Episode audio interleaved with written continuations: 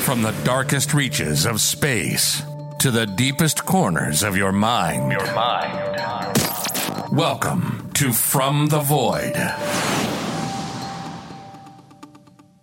It would be strange, to say the least, to open up a newspaper today and see a story about someone experiencing a haunting or seeing a ghost.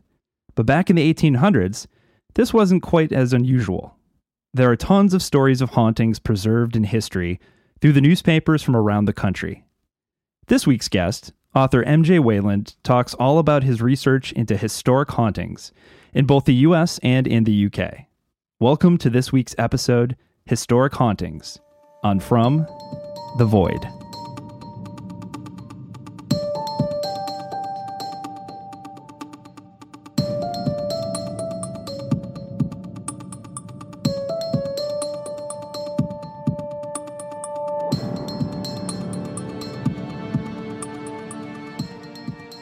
All right, welcome to the podcast. I'm very excited to have this guest on, uh, MJ Wayland. Thank you so much for for spending some time on the show today. Thank you for inviting me, John. Absolutely. So, really, thank you. Oh my gosh, yeah. So we were we were talking before we started recording, and uh, you are actually familiar with the other podcast that I do, uh, the the Deconstructionist podcast. So I thought that was it was pretty cool. I've not had that happen yet.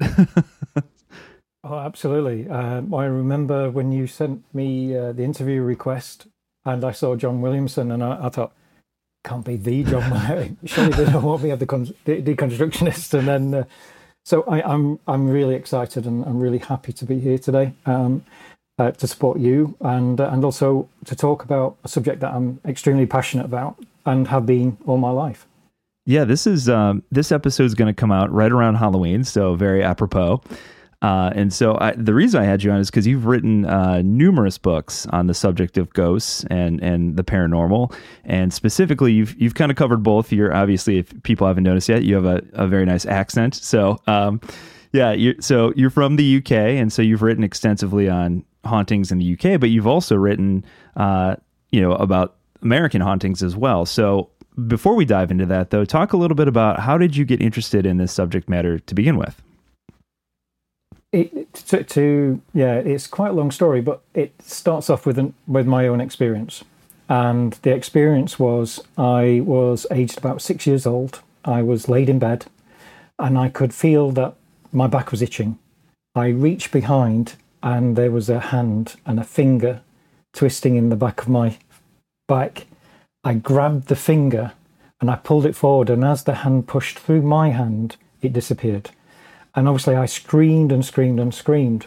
And it was a real sort of paradigm shift in in that six year old's mind that actually there's something else going off here. Now, my parents are quite scientific and skeptical. They said it was probably a night terror, it was probably you know some sort of dream, and it was a waking dream or that sort of thing.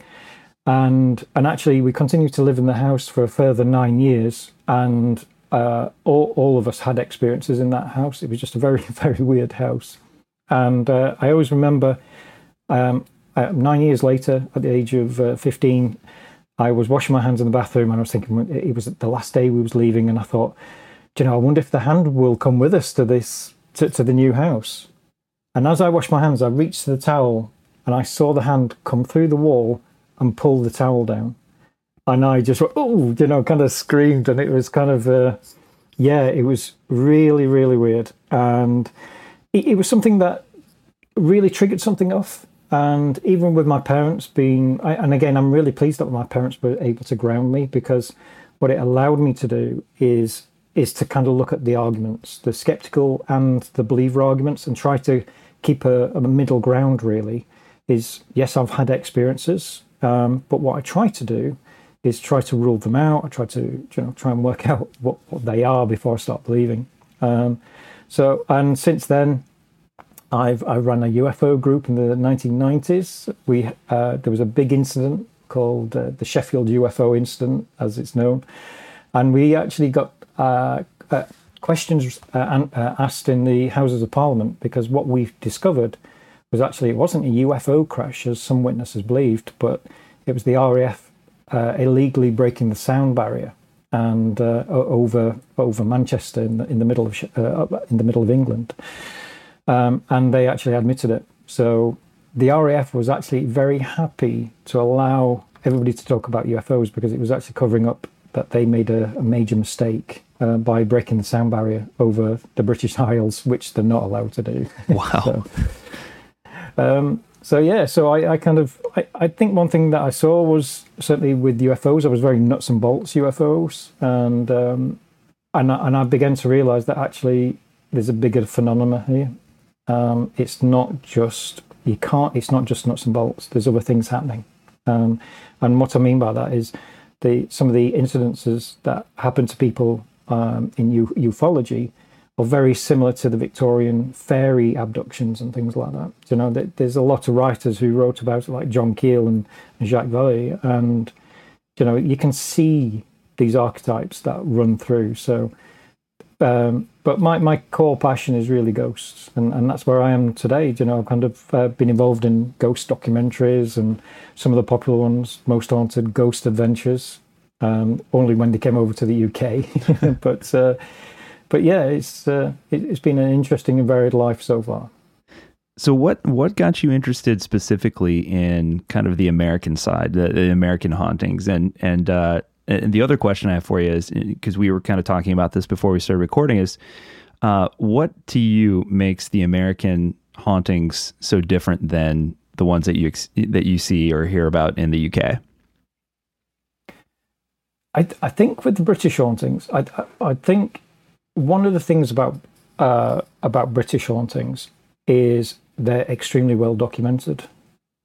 So you know we have Mary Queen of Scots documented at five castles that she allegedly haunts.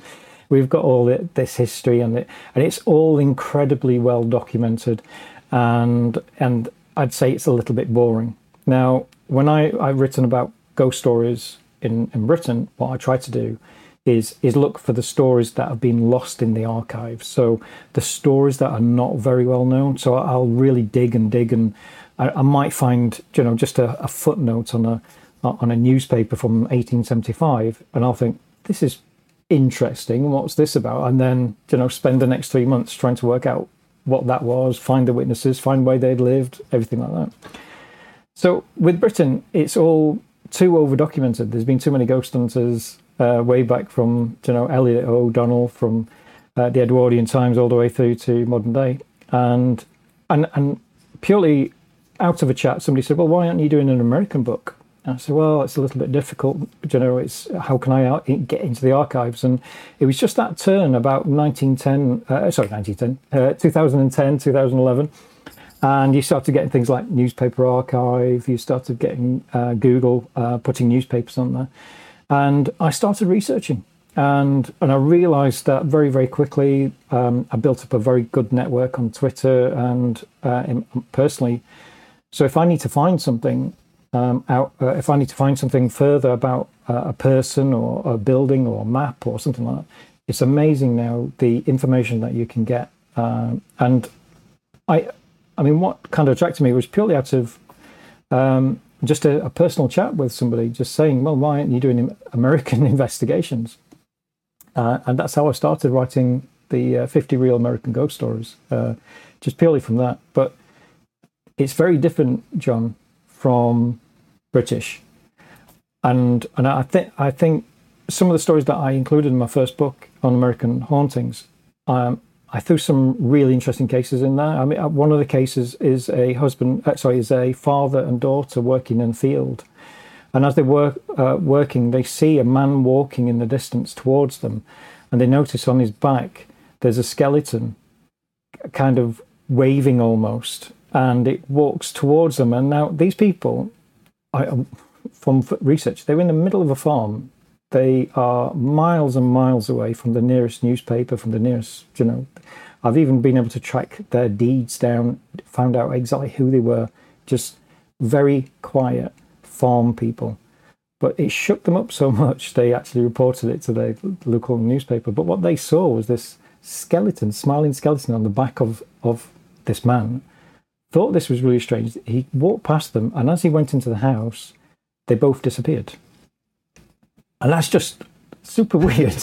yeah, kind of, not only is it a ghost, but it's a ghost of a man carrying a skeleton on his back, and and it and it's stuff like that. I I keep finding, um, and it's, I, and and I'm I'm currently working on a Christmas book at the moment. Um, I, I, I did uh, real Christmas ghost stories about uh, eight years ago, and I've never been happy with it. Um, so I stopped publishing it. I stopped it, um, and I've just been working on this. I've never discussed this, but I've worked on this new case that has just blown up into incredible proportions.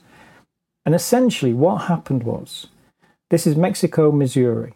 Now, to me as an Englishman, that means nothing to me. I don't know Mexico, Missouri, but apparently it was on the uh, on the track on the way to Texas. And when Texas joined uh, United States, places started renaming themselves New Mexico. So towns started calling themselves New Mexico to try and ride on the back of this trend. And Mexico, Missouri was called New Mexico, and then they dropped the new. But to the west was Little Hope Church, uh, Hopewell Church, and suddenly in the middle of September, uh, 18, uh, 1833, suddenly a six to eight feet tall wild man, as they describe him, starts appearing. Long black cloak, head tilted strangely, with bright glowing eyes in the middle of practically nowhere. I mean, this is on right on the outskirts, on somebody called Philip Baker's land. And then what happens is over the following six months, it gets weirder and weirder. He's seen appearing at people's uh, windows. Apparently, he's seen in the cave um, on this distant land. People are frightened. People start building up um, little packs of um, to, to, try and run him out. Um, and this creature's seen and then stops. And then something else weird happens. They suddenly get a haunted hill. So literally within a few, kind of a half a mile from where this guy appears, suddenly there's a haunted hill. And there, we then have six months of horses going so mad on this as they're traveling up onto the hill. They suddenly the horses lose control, and they say that they go mad, so mad that they have to put them down. They have to literally kill them on the spot. A huge amount of accidents. Young women who just passing by on horses suddenly get thrown from there. The horses run into the bogs, uh, into the marshes and, and bogs, and, and, and die and then it stops. So for for about a year, you've got this huge amount of weirdness that comes and then goes, and it's and that is America. That that is American haunting. It's, it's um, so if don't ask me to explain what that was about. Um, it, luckily, it was well documented by a local newspaper who who kind of reported it quite. At first, it was kind of a little bit of a joke it was kind of because there was a central witness called John Creasy who actually fought with uh, General Grant, and uh, he seemed a little bit of a local character. But then other people started to see this six to eight foot wild man appearing, and they found a cloak with apparently with every skin, including a giraffe and a lion, attached to it. It's it just the weirdness scale. I don't know. I understand now why America had Mothman. You know, it's kind of the, the, the seeds were sowed back then. The, the, the, weirdness is, is just off the scale. Yeah, and one of the things you mentioned before we started recording that I, I think is really interesting and, and probably plays into it to a large degree is the fact that America is known as this melting pot. And so you have this country that's comprised of people from literally all over the world who bring with them all sorts of different traditions and religions and beliefs. And so I would imagine as you you know researched, uh, you, you probably noticed little bits and pieces of these different cultures, you know, feeding into these stories that you're that you're reading.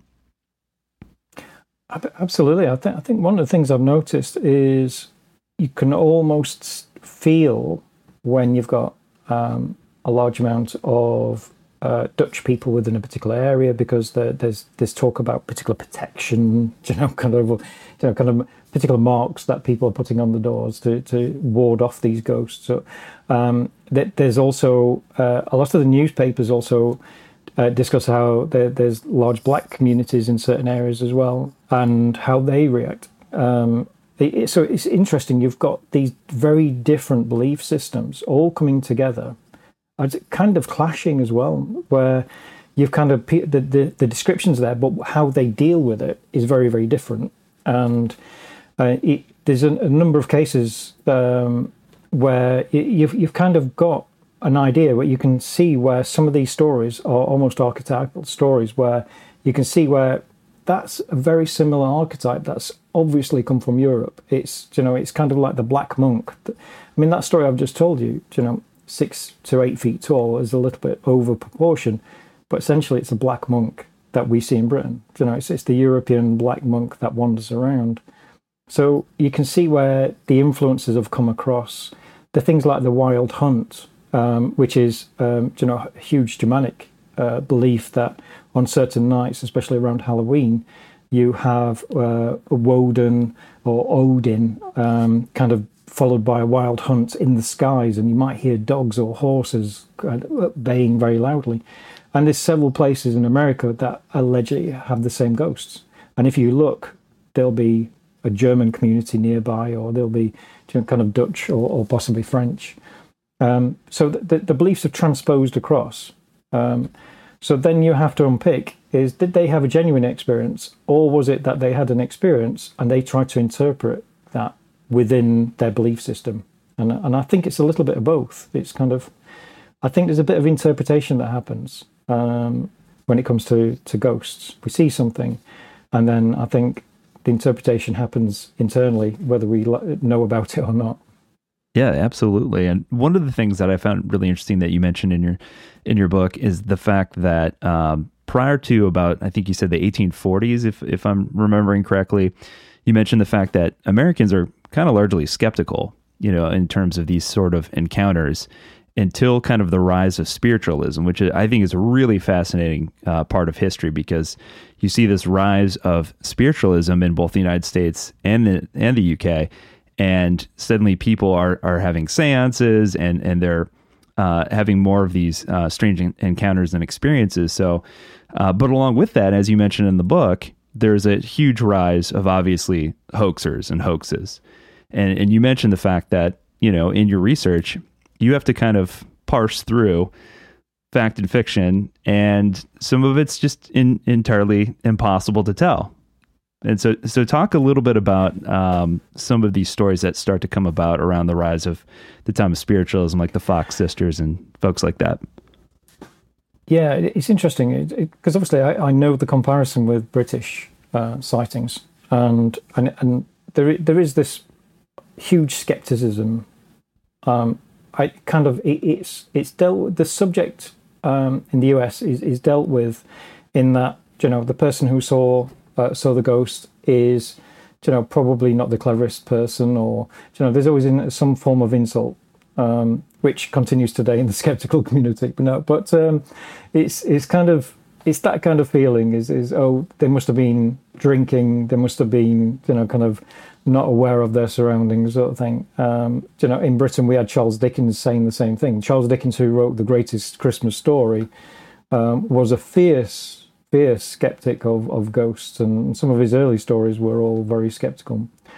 Um, but in in America, you you have this huge amount of skepticism, and and even if you look at the first first sort of uh, when the Fox sisters start, you know, kind of started uh, generating newspaper coverage um, there was a, there was a it was interesting actually because originally it, it does start off that people are saying it's some form of hoax that um, the Fox sisters are, are, known for you know kind of uh, being um, uh, gossips and known for you know kind of uh, telling tales in, in the local area. And then it suddenly starts getting serious. And I think what happened was, and it's similar again to Britain, is what happens is, is the subject uh, sort of transposes away from the working person to the upper classes. And then once you've got people from the upper classes, including doctors and physicists and everything else, once they start taking interest, that's when you start to see it suddenly bloom. And, and the difference uh, from sort of 1860 onwards, you, you see 1840 to 1860, it's all quite skeptical, a little bit this is interesting about spiritualism. And then suddenly from 1860 till till around 1910, it's it's it's kind of full blown. um, kind of very, very, very believer. I mean, admittedly, there are some expo- uh, exposing of uh, mediums like the Fox sisters who did get exposed uh, years years after. People like William Mumler, who was the famous uh, New York ghost photograph uh, faker of ghost photographs. Um, I think he took a picture of Abe Lincoln's uh, widow, Mary Todd, um, and it had Abraham Lincoln in the back. So they were keen to expose, but generally you've got this massive amount of, of data and and essentially lost ghost stories that just suddenly appeared during that time. Some of it's quite spiritual, and you have stories of uh, of children involved and apparently being the main communicator. Um, but generally, you just have it. You, you have a mixture of hoaxes, spiritualism, and general ghost sightings, and and it's just full on to about between 1901 and 1910, and then something changes. I noticed that people start talking about ghost hunting as a uh, as a hobby, and I, I, thought this is interesting. And apparently, in the New Lo- uh, New York echelons, um, the people uh, of uh, of cert- uh, of certain upper classes started ghost hunting for Christmas parties, and uh, and then it died out just before World War One. Interesting. Yeah. So I, I think the other fascinating aspect to this is the fact that that you're able to do this sort of research, meaning that a lot of these ghost stories were reported to newspapers, which is something that would be almost inconceivable today. You don't read, you know, the New York Times and read about someone's ghost experience. You know, very rarely does that ever happen, if ever, at this point. But there's a dearth of information that you were able to retrieve from local newspapers who were reporting these types of things. Um, so, so talk about some of your favorite. What what are some of the more interesting U.S. hauntings that you discovered in, in your research? is you know it's it's one of those things where um, I it's one of those things where I, I think I, every single one's interesting, and I'll, I'll, tell you why is because I, they start with a seed, and you you you have a particular incident where um, where in where we had a situ- there's a situation in New York in um, uh, in the Bowery. Uh, I think I'm pronouncing that right. Um, and you have a, a, night watchman who apparently is played a prank. Uh, a prank. He's a, he's in the, some of the warehouses that were down there, and he was a night watchman. This is 1920, and it starts off that there's alleged poltergeist interview, uh, poltergeist happening, and and he's he he's apparently been played a prank. So I thought, you know, it's one of those hoaxes. I'll just check around and see if there's any more. But over a period of time, actually, what tends to happen, what happened in this circumstance, is it's got the story became syndicated, and more stories started to flood in, and then you kind of suddenly realise that when you start researching the Bowery and the history of that area, and I think again, if I remember correctly, it's again Dutch um, uh, founders um, you find that there's a bigger picture to be seen. That what actually ha- you have is an area of weirdness where you have story after story after story of people having incidents. Um, and, and it's, it's a bit like California. I mean, California, when I started doing research, suddenly I started to find all these road ghosts, more road ghosts on that coast than in New York or on that, on that side. So it, it's, it's a really deep and complex uh, subject in that it's very hard to kind of say which one's your favorite story because I, my, it's really the ones that I'm working on now that really intrigue me the most. And I think, like the Mountain Man, I, I've only just started working on that, and I know there's going to be more things that I start pulling out. It's, it, you know, it's it's that high weirdness that I look for. The the the cases where it's not just done and dusted. There's there's other things happening, and um, as you know, what I try to do in my, in my books is try and throw in some very weird and strange curveballs as well, uh, just to make it, you know, make make the reader question because I think we've all got a question to know about ghosts. I mean, what's, I mean, what do you think about ghosts? Yeah, it's it's kind of interesting because it, I, I have this side of me that that very much wants to believe And then there's the scientific side of me that's extremely skeptical, especially when you see people presenting like, you know, pictures of orbs, you know, which could be dust or bugs, you know. That's just not uh it's just not interesting to I me. Tell That's you not something about I could tell you something about orbs if you want to. Sure, yeah, yeah. Um, so so so it was about uh, it was about 1994, and um, and this is sort of pre major internet. Um, so uh, and what happened was I one of my first I had an email address and it was like the most amazing thing, and suddenly I was able to communicate with all these American researchers, and we kept in real good touch. And Kodak brought out, brought out one of the first affordable digital cameras. And suddenly I started getting emails from people saying, oh, Have you seen this? We're, we're catching soul lights.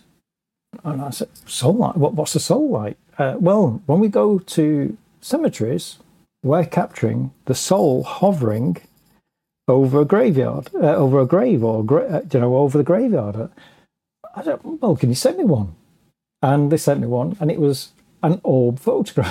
yeah, and it, and it, and it was interesting because you suddenly you suddenly realise that you are at the beginning of what turned out to be, you know, twenty years of saying to people, "There's no such thing as orbs," and, and and it was weird. It's it stemmed from the first digital cameras, and I actually bought one of the basic one meg uh, uh, Kodak digital cameras, and it reminded me like the Star Wars sort of uh, binoculars that they used, and the, it, it caught orbs very very easily because the flash was too close to the lens. So when you take the photograph, because the lens is circular, you get an orb, you get a circular orb. And then obviously we've got pareidolia. So what? So humans naturally see faces uh, wherever they look. They look, they see patterns because that's you know how we started off. We needed to see a pattern of a wolf face hiding in the bushes, or we needed to see these patterns, and that's why we see trains in clouds, or animals, or people, and that's what happened with orbs. Is suddenly these soul lights, people began to see faces in them and say, "Oh, actually, you know, this is people," and and it, it kind of blossomed from there, and, and then it kind of came over to Britain, and, and we were just kind of literally snowballed by orb photographs, and it was just absolutely all over. And it got so bad actually um, that Sony actually printed um, for for a long while a reason why you get orb, orbs and described it. But even though the believers still did not believe that these orbs, but there's one test for an orb photograph, and I always say to people is if you see an orb photograph.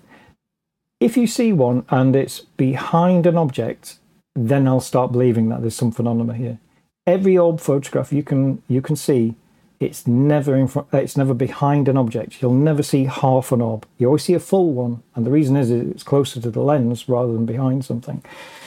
So orbs have been my pain for two for 20 odd years where you know you kind of every television program and, and most haunted and things like that the british program was very heavy on the orbs and light anomalies. And light anomalies are the same as these you know, flies or dust or.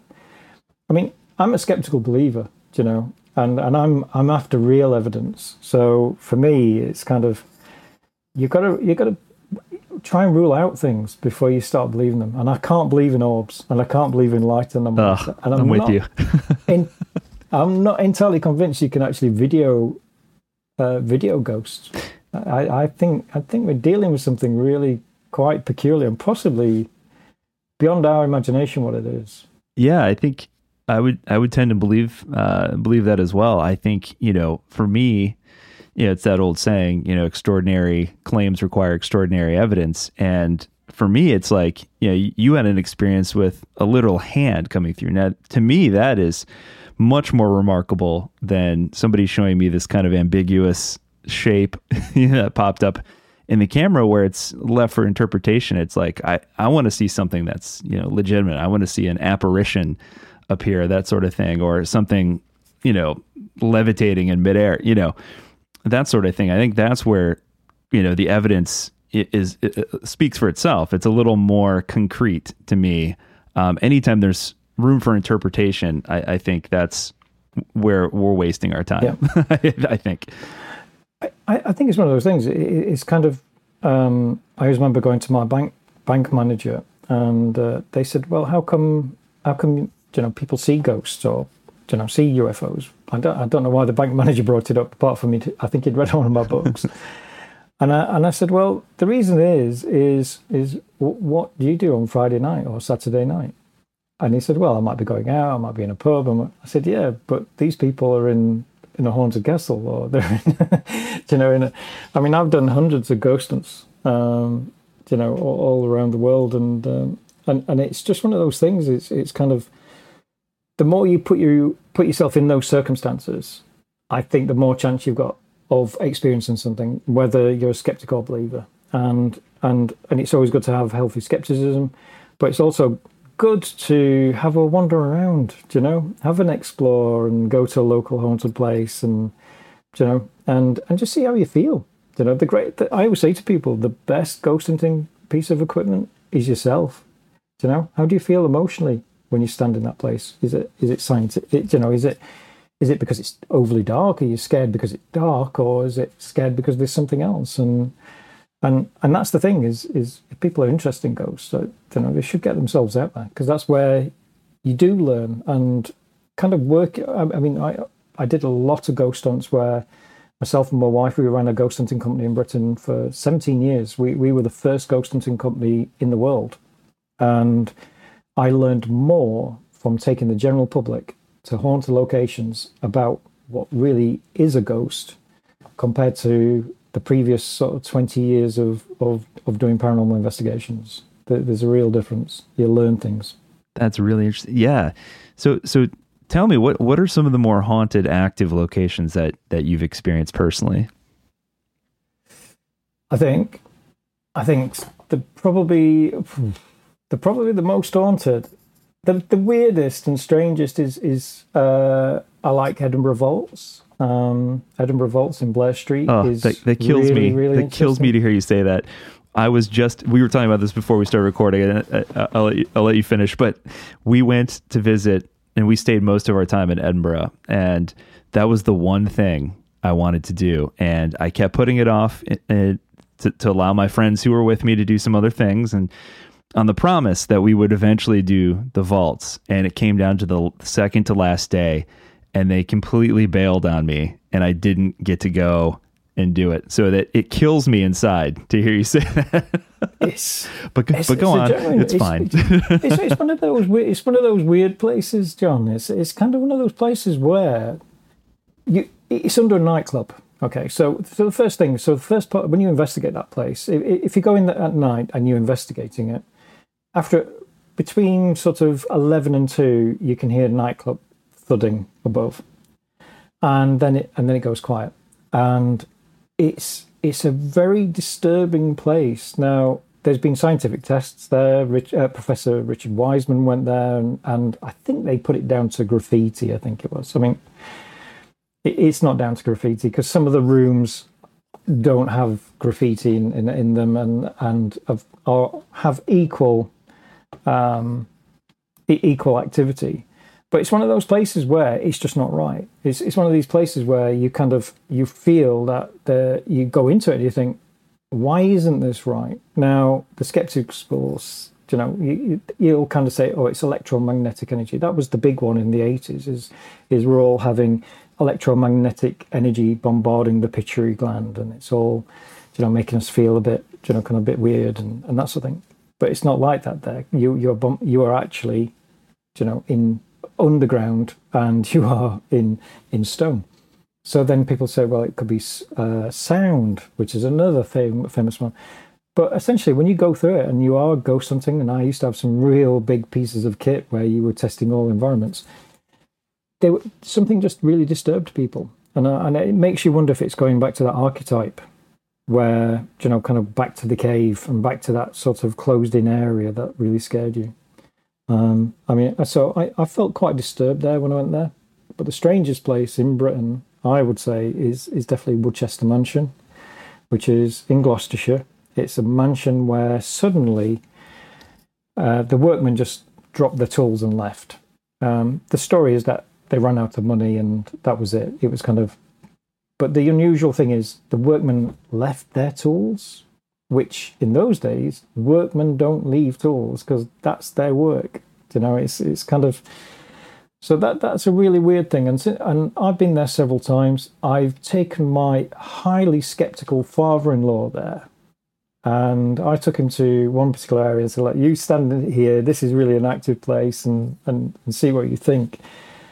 And he came down and he said, "I didn't see anything, didn't hear anything." He said, "But something really weird happened, and it's closed up at that top." He said, "I had a breeze coming towards me, and I thought, oh, it's the wind coming down the valley." And suddenly it changed, and he went behind him, and he said he could feel all his hair pushed forward from the breeze. And he said, I can't work this out. And he was kind of walking around the ruins. he was kind of looking, he was looking up and trying to work out the vectors of there. Um, I was there late one night, um, two o'clock in the morning, and we, we, were ghost hunting with a bunch of people. And one lady had been on several ghost hunts, not seen a thing, not seen anything at all. And I said to everybody, "Oh, grab a coffee, and we'll all have a chat in the room, and we'll have a we'll have a uh, a quick chat of what's been happening tonight. I'm talking to everybody. Suddenly, this woman came in, said, I'm disgusted at you. I'm a, and I said, Why? And she said, Letting your son wander around Woodchester Mansion at three o'clock in the morning. And I didn't have any children at that time. And I said, I, I, I don't have any children. And she said, I've been just, I just, we were the last to get our coffee, and I thought I'd just stand there for a minute and this boy in little blue and white pajamas walked past me and went into the other room. And I said, Yeah. I said, You've seen a ghost. She said, It wasn't. It was your son. I said, It was. I mean, this lady's been ghost hunting, you know, five, six times. And I said, It went in that room. And then where did it go? She said, Well, I went in that room and it wasn't there. I said, If you saw that little boy, you've seen a ghost. Yeah, but it was a little boy. I said, Yeah. what, what, I mean, I mean, who lets a little boy wandering around in a deserted mansion um, at three o'clock in the morning? And she genuinely saw something. Genuinely saw something. Her husband even saw that him kind of walk past, uh, walk walk past, and and that was it for her. She kind of it was like, oh, actually, yeah, I think I have seen something. And the weirdest thing that ever happened to me there was on one of the floors, and we we're having a little mini séance. Everybody's holding hands and uh, I was really tired. It was about four o'clock, and I, and I just turned around, and something barged past me and hit my shoulder. And I turned the torch on straight away because I thought it was one of the general public. You know, I kind of turned on the light, and there was nobody near me, nobody at all. The nearest people were eight, nine feet away, and they were all holding hands. And they heard the noise, the slap against me, and it, and it sounded like a wax jacket. It was like a, a it felt like something wax or or rubbery or something hitting me, and, and it spun me around with such force. And so yeah, that that was a it's a weird place, weird, weird, weird place. Talk a little bit about you mentioned this in one of your books, uh, and this is kind of more of a new phenomenon, but it's uh, insanely creepy. This uh, phenomenon of uh, the black-eyed children. Talk about that a little bit. Well, it's, it's a bit like orbs. Um, what suddenly happened was it was about 2006, and and again, I blame you Americans for this. Sorry about that, but um, but uh, again, do you know a bit like the creepy pasta, the Slender Man type thing? Mm-hmm. Um, there was a couple of forum posts of people seeing black-eyed children, and and uh, and what we could, what happened was certainly over space. I mean, I'd never heard of black-eyed children pre sort of 2006 when I, I actually researched and looked into this, yes, people see child ghosts, and people say, claim to see, um, you know, kind of children in, in places all around. You know, several cases in, in America, several cases in Britain, um, and and the phenomena took off from there. And it's interesting, very very much like the Slender Man. It was an early sort of meme in that people were seeing these black-eyed children appearing a number of properties started to see them, especially in the Staffordshire sort of area.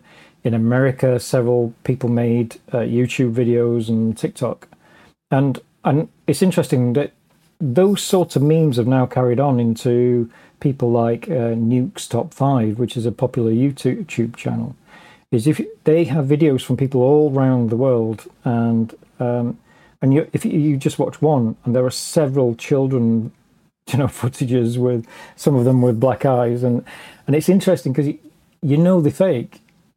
You, you, know, it's it's kind of the the thing is is like what I was saying before is is you kind of, you, you know, I, I'm not convinced you can video phenomena, uh, and I'm certainly not.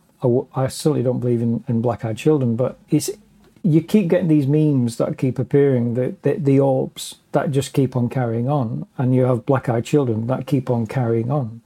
There's real phenomena on there, but one thing about the human experience is that we keep getting distracted. We got distracted with spiritualism.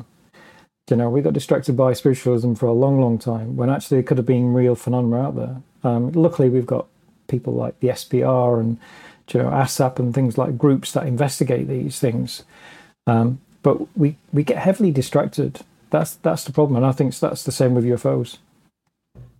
Yeah, I think what uh, the the problem with that too is that technology and and the advent of YouTube, uh, just like with the uh, UFO uh, community, there's so much mud in the water at this point that it almost becomes difficult to determine what's real and what's not. And so there there are probably very real experiences happening out there, but it's so diluted now that it's it's almost impossible to tell the fact from the fake. You know. It, it's it, it's it's incredibly hard, really, because I, I mean I watch, I watch people like Secure Team and things like that, and, and I'm I'm kind of shouting at the uh, the screen. You know, it's it's it's it's really difficult, and, and I think I mean I have investigated UFOs to a real extent, and and, and I think I, I, started to pull back because purely sort of as you hit the late 90s, early 2000s, there was this massive influx of. Firstly, there were some very high profile, very expensive CGI type hoaxes. Mm-hmm. Um, and, and then as we've started getting the smartphones and the apps and everything else, it's very, very easy to fake something. Incredibly easy. So it's, it's really difficult from a UFO perspective to investigate UFOs because, you know, again, you, you've kind of got this transition of where we are with um, with technologies. We've moved from flying saucers to black triangles, and everybody's talking about tic tacs and UAPs. You know, I was listening to the Ralph Blumenthal uh, podcast, and, and it, it's interesting. Oh, oh, you know, David Fravor, he saw the tic tac, and, and it's funny that you know we had Belgian pilots in 1989 who saw triangle UFOs. You know what was going off there, and you, you kind of you can see these things are rolling over and over and over again, and you know that it, I it's kind of with UFOs in the late nineties. There was always this feeling of disclosure, and uh, on both sides, you know, in, in the US and in Britain, and it never never happens. You know, it's it's it. I, I feel for people now because you watch, you go onto UFO Twitter, I think hashtag, yeah, and they're all saying, "Oh, the, it's it's the big disclosure is coming any moment. It's coming out. The report's coming on, and you sit there and you see the report and you think, same old, same yep. old. So Nothing it's, new. It's, it's never.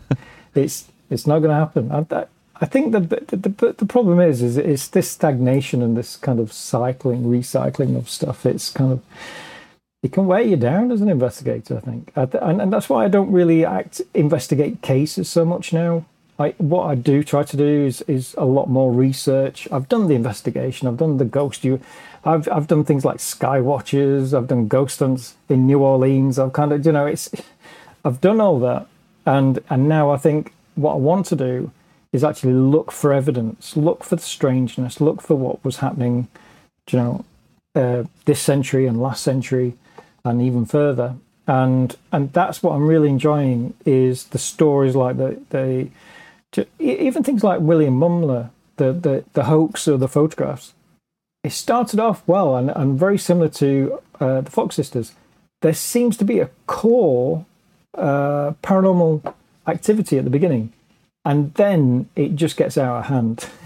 right. And I think William just kind of thought, you know, I think William generally took something strange on his first photograph and then thought, actually, how can I recreate this? Because this is really interesting.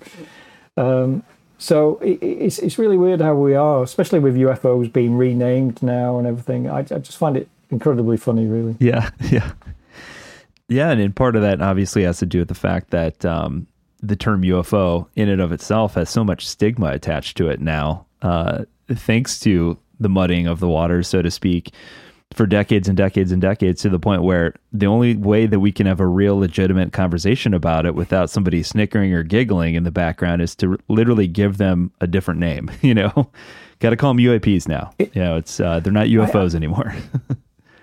I, th- I think it's always been really difficult, and I think the great thing about podcasts like this one is that you can discuss this and you can discuss it sensibly. Where before, you know, a lot of the interviews that I've done in the past, I've I've always, you know, kind of I, I appear on a on a radio station or or TV and, and they start playing Ghostbusters. Or I always remember they discovered uh, Martian uh, um, uh, uh, Martian DNA on a on a meteorite in the Antarctic, and I think this was about uh, 2001. And I was invited onto a program, and the the DJ said, "Well, you must think this is proof of of uh, aliens." I said, "No, it's it's a rock that's been hit off of Mars." And well, don't you think it backs up all your theories? I said, "You don't know what my theories are." you know, right. my the- I'm I'm not convinced we've been visited by aliens. I don't think we've got enough evidence of that. Um, I I hope there's life out there, but um, I think we just need that greater evidence far from lights in the sky, which again, if we go back to the Victorian times, we've got lights in the sky, we've got stories of air balloons that get um, with anchors that get hooked up to the side of churches and crawl down and start talking to people in foreign languages and then disappear. So, you know, we seem to be going through. I don't know. Maybe it's the cosmic uh, trickster. I think you know the cosmic joker's playing a big trick on us all. Loki's messing with us. Um, I uh, yeah, there's something going on. Yeah, absolutely. So so tell me a little bit about because you've got some some different types of hauntings and different types of stories. Uh, obviously, one of the big things is, uh, especially in the United States, you know, we just don't have the the sheer amount of history uh, behind our, our, our country, but. Uh, places that seem to be areas where war happened or battles or there's a great amount of, of death you know, we hear tons of hauntings around like Gettysburg, you know, where like our American Civil War took place. You know, it's very, mm-hmm. very rich in, uh, in, in stories about hauntings there. Uh, you have a lot of stories also about anything from like uh, phantom cannon fire, uh, you know, ghost soldiers, haunted airfields, and even ghost ships. Uh, talk about that a little bit because war and battle definitely seems to leave an imprint.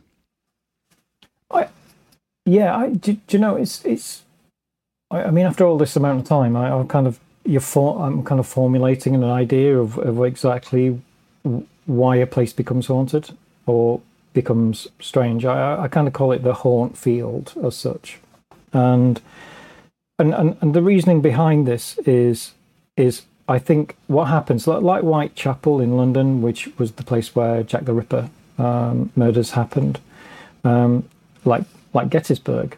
Um, if you look at Gettysburg and the battle and the murder and uh, sorry, the uh, the death and everything that happened there, I think what happens is that there's this greater concentration of unusual human activity.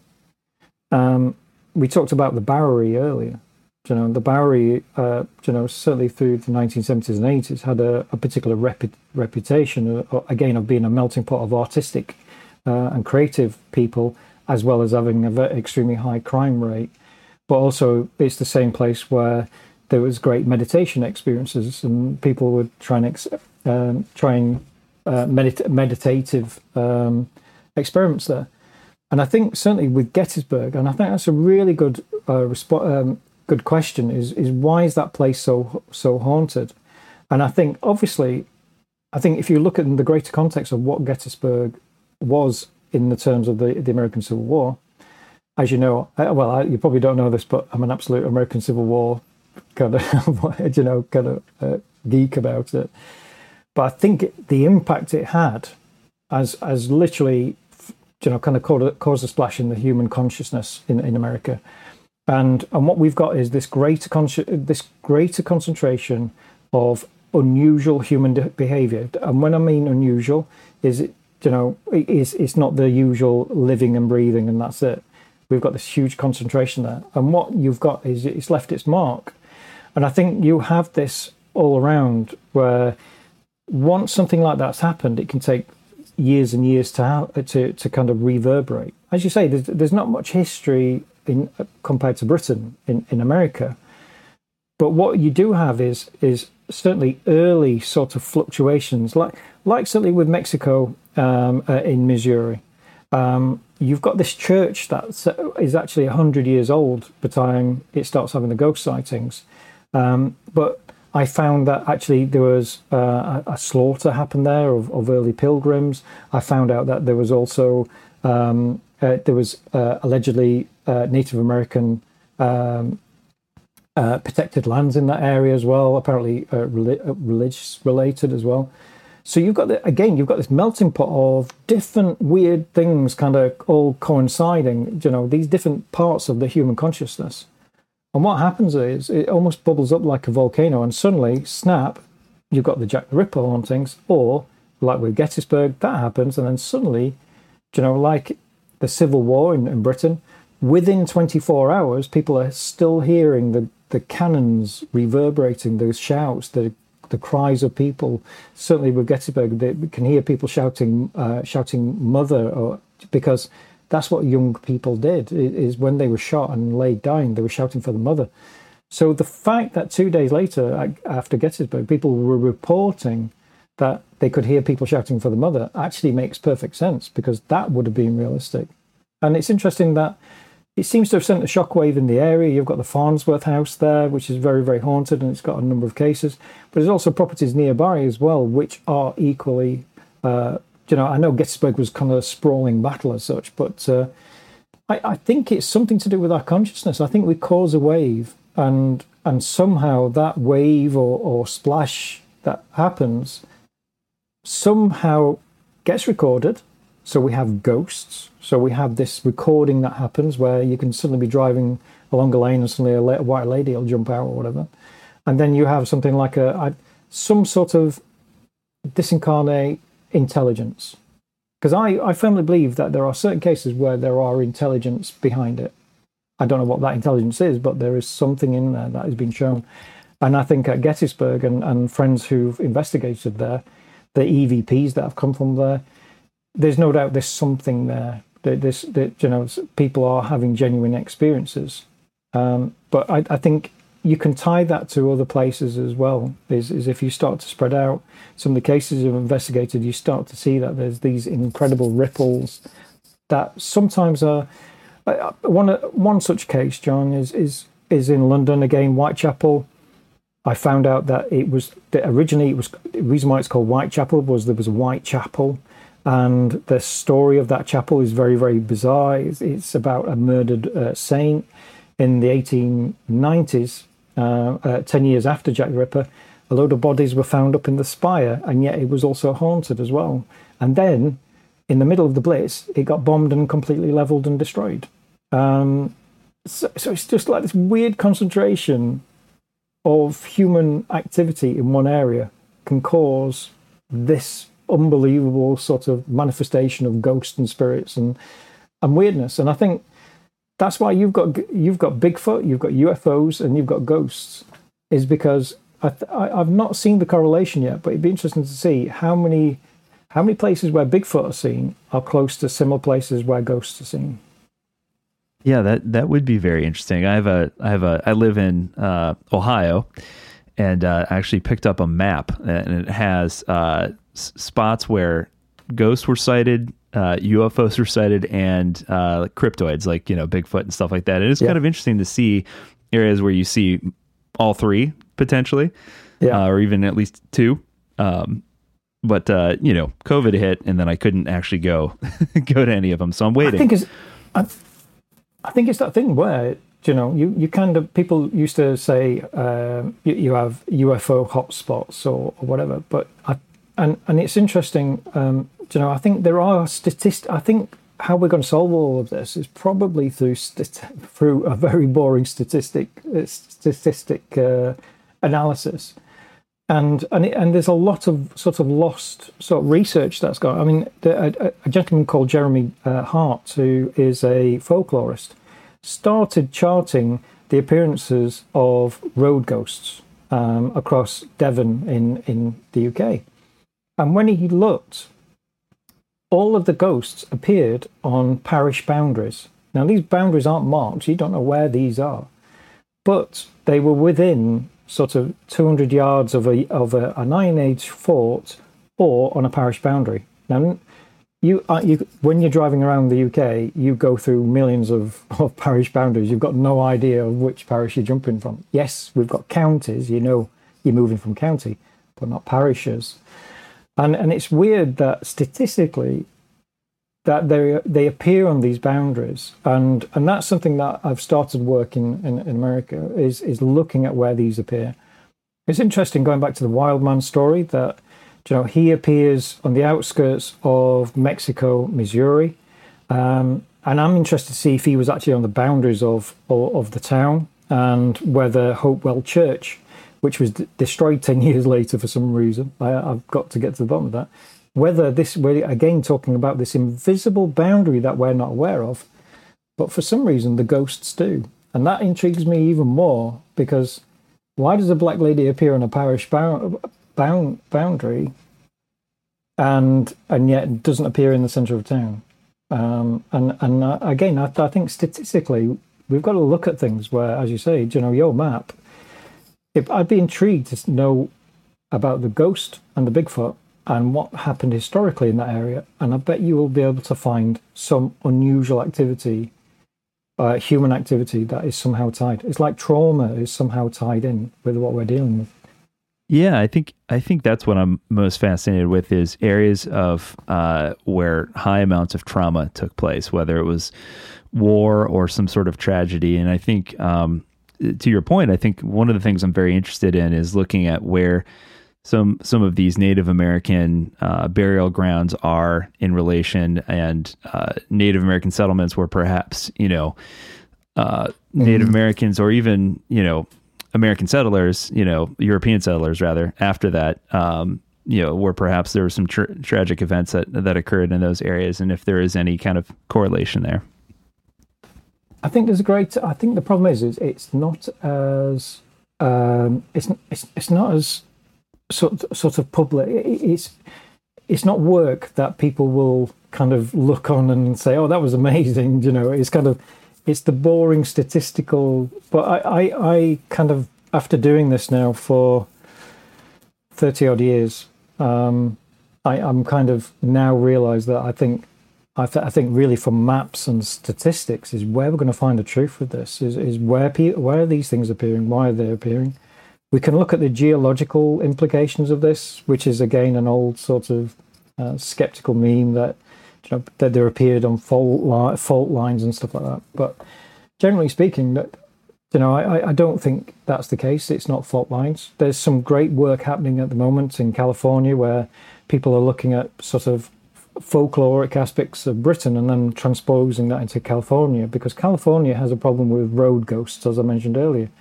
So uh, the research is, is now looking at if these roads have uh, are these early settler paths, are these pathways that have been down, you know, for maybe uh, 150, 200 years, and because of that that traveling, it's a bit like the uh, spirit paths of the um, Aboriginals, you know they have these song lines. I don't know if you know about them, but um, Aboriginal people of, of Australia have song lines where they sing a song, and as they're singing it, it's going through the the points of the landscape, and it's often along these song lines that there are ghosts or or area liminal places that uh, Aboriginals say that there are deities that come through, and there's a similar aspect to that in California. Is is that the, these lines are, are getting um, investigated, researched, and took back. And I think that's the problem, unfortunately, with the US scene. Really, that, that you know, I would say ninety percent of it is you know the kind of in-your-face public side, the TikToks, the the TV shows, um, and then you've got other people like David Metcalf and Stephanie Quick and um, who who are investigating the very public side. Uh, uh sorry, the very sort of persona-led, the very you know looking at archetypes and and how we can kind of try and crack this. Yeah, you, you mentioned um, that is kind of an interesting phenomenon. These road ghosts you mentioned in one of your books, Scotland's most haunted road. Uh, what talk about that a little bit? I had to hear about this one. Yeah, the the A69 is a, re, a really weird road. It's it's a weird it's a road that kind of cuts up from Scotland, and and and just when you think that nobody sees any more ghosts on the A69, suddenly what you've got is a a, series of incidents. Um, I I remember going up in 2004, and and basically uh, a young gentleman um, just got a brand new car um, he'd just passed his test and he was driving down the A69 and suddenly a female jumped out in front, literally kind of stepped out in front of him and it nearly caused him to crash, went off. And there, there was a, a, lot of publicity locally about it. And they said, well, he was a young driver, he probably. And it's interesting, his family contacted me because he was so shook up about it. And when I talked to him about it, he said the, the lady just looked modern. So then when you start looking in the cases, whenever anybody's seen this ghost, going back to the 70s, going back to the 60s, going back to the 50s, what you've got is, is, is a series of a series of uh, sightings in which this white lady is, is, again interpreted by people and nearly causes people to uh, have the accident. It's one of these places, but like what I've said before, it, it's like a place becomes bad. You know, it's it's like a place where it has a high amount of accidents, um, uh, generally, but also as well as it's also got its own uh, its own road ghosts. There's a place in Kent in in London, uh, Kent on the outskirts of London, um, and that Bluebell Hill. Now, tragically, somebody died. Uh, a bride and her hen party died in a car crash in the 1960s, exactly on the same spot where people had seen a ghost of a woman appearing, what looked like a bride. And since then, she's appeared several times at the side of the road trying to thumb for a lift, uh, hitchhiking, um, and people have pulled over. She's got in the car. They drove a, a, few miles down the road, turned to her, and she's disappeared. And and that's a running theme across America. It's it, the, there was a massive study in the 1940s and 1950s um, because there were so many road ghosts uh, happening on on the uh, on the uh, west uh, west coast that they were that uh, folklorists started researching hundreds of cases to see exactly what was happening and see what was happening. But these themes kept coming out as people would be pulled over to the side, a ghost would sit in. Sometimes there might be a discussion. Sometimes people would be uh, they would be given an address, and when they arrived at the address, it, it turned out that the person had actually died. And you could say, well, some of this could be hoaxes, so okay, let's chuck out 70% is hoax. But then you're left with a core group that uh, that America's roads are are very haunted, and and I think again it kind of comes back to that thing again. You've got some amazing routes, and and a lot of the research I'm doing at the moment is discovering these areas, and they tend to be very very old routes, uh, like Route 66. It, you know, there's I'm, I'm currently researching at the moment uh, a ghost story on there, and that's suddenly getting bigger and bigger and bigger because I'm, I'm discovering new stories and also old stories as well. So again, road ghosting, I again I find really interesting because it's it's human behaviour that can be traced back, like the pilgrims. You know, it, like in in Britain, we had Roman trade routes and they're haunted. You know, we've got trade routes from London that go up to Scotland, and they're e- equally known as being being haunted, and not by Romans, but but by other things like uh, black monks or, or white ladies in white or even black dogs. And that's something America doesn't really get is is the whole black dogs with the red eyes. Um, you've got Bigfoot, we've got black we've got black dogs with red eyes. Right. Um, but I'm sure I can keep hold of them. So uh, I know we're, we're, we're running low on, on time here, but uh, uh, talk about what are you working on right now? What are some of the things that you're discovering that are that are really piquing your interest at the moment? I, I think, um, yeah, I, I, think at the moment is is is really, um, we. I, am working on um, real Christmas ghosts. I wasn't wasn't happy with it, and uh, and decided to completely rebuild the whole story. So what I'm working on at the moment is is what was the belief system for uh, America and Britain in in terms of uh, in terms of Christmas, um, and also as uh, Halloween as well. Because one thing that always intrigues me is uh, you guys always do a Halloween far better than us. we do do it well. And I'm really jealous. I am really jealous. Um, Uh, it's it's quite boring in Britain. I was brought up where we would carve out ch- uh, tur- uh, turnips, uh, Swedes. We would carve them things out, and then when we started getting the pumpkins in 1980, it was a lot easier. Um, but uh, I'm I'm intrigued to see how you overtook uh, the interest in Halloween. Why why did why did Americans really grasp Halloween, and how did that grow? And and did, you know? How, so I'm interested in that as well. So I'm researching that at the moment to see how you know in the archives where can I see this taking off, and where at what point did it take off? And I'm almost certain it's it's just pre-war uh, at the moment. I'm beginning to see signs that around 1930 there was a big interest in ghosts and a big interest in Halloween. Um, where in Britain it's always been a bit more sort of working class, earthy sort of you know belief systems that tie in with older folklore. With Halloween in, in the US, it's interesting how it's gone there. And what I'm doing now at the moment is researching tons of Christmas ghosts or stories that happened around Christmas in America. Um, so I'm, I'm looking at some of the stories that I mean, there are tons and tons of stories in America, and I have to kind of wade through them. So at the moment, I'm I'm wading through stories of people who saw lights in graveyards, and then suddenly they realize it's a shiny graveyard, a shiny gravestone reflecting back on them. Yeah. Now the intriguing thing is about that is I've then found out that it's happened for years, many years, and it's been like a rolled out description of why there. Um, so I've got plenty at the moment. I'm, I'm, hoping for to finish by the end of September, but uh, I'm really in the middle of uh, American Ghosts at the moment. Very cool. Well, thank you so much for for spending some time on the show. This is fascinating. Where can people go to keep up on top of uh, what you're up to? Yeah, so uh, mjwayland.com. Um, I've got a website there, and uh, I try to update it as as many times as I can with with the time I can. So yeah. Perfect. Well, MJ, thank you so much. This was uh, so much fun. Come back anytime.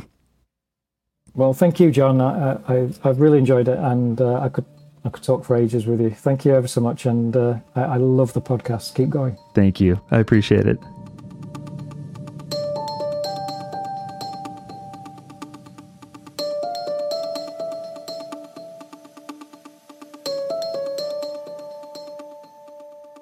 So, are the ghost stories recorded in the newspapers of the 1800s all real accounts? Are they hoaxes? Or simply applying a 19th century understanding of the world to explainable natural phenomenon? Over a century and a half later, it's nearly impossible to say for certain. But that doesn't mean I won't wonder anytime I hear a bump in the night or footsteps in the distance. Thanks for joining me for the first episode of Season 2. If you haven't listened to season one, there are 10 episodes available for streaming on all sorts of mysteries from UFOs to true crime to near death experiences. If you enjoyed the podcast, please consider telling a friend and leaving a five star review on iTunes. I'll be back next week with a brand new mystery. Until then, thanks for listening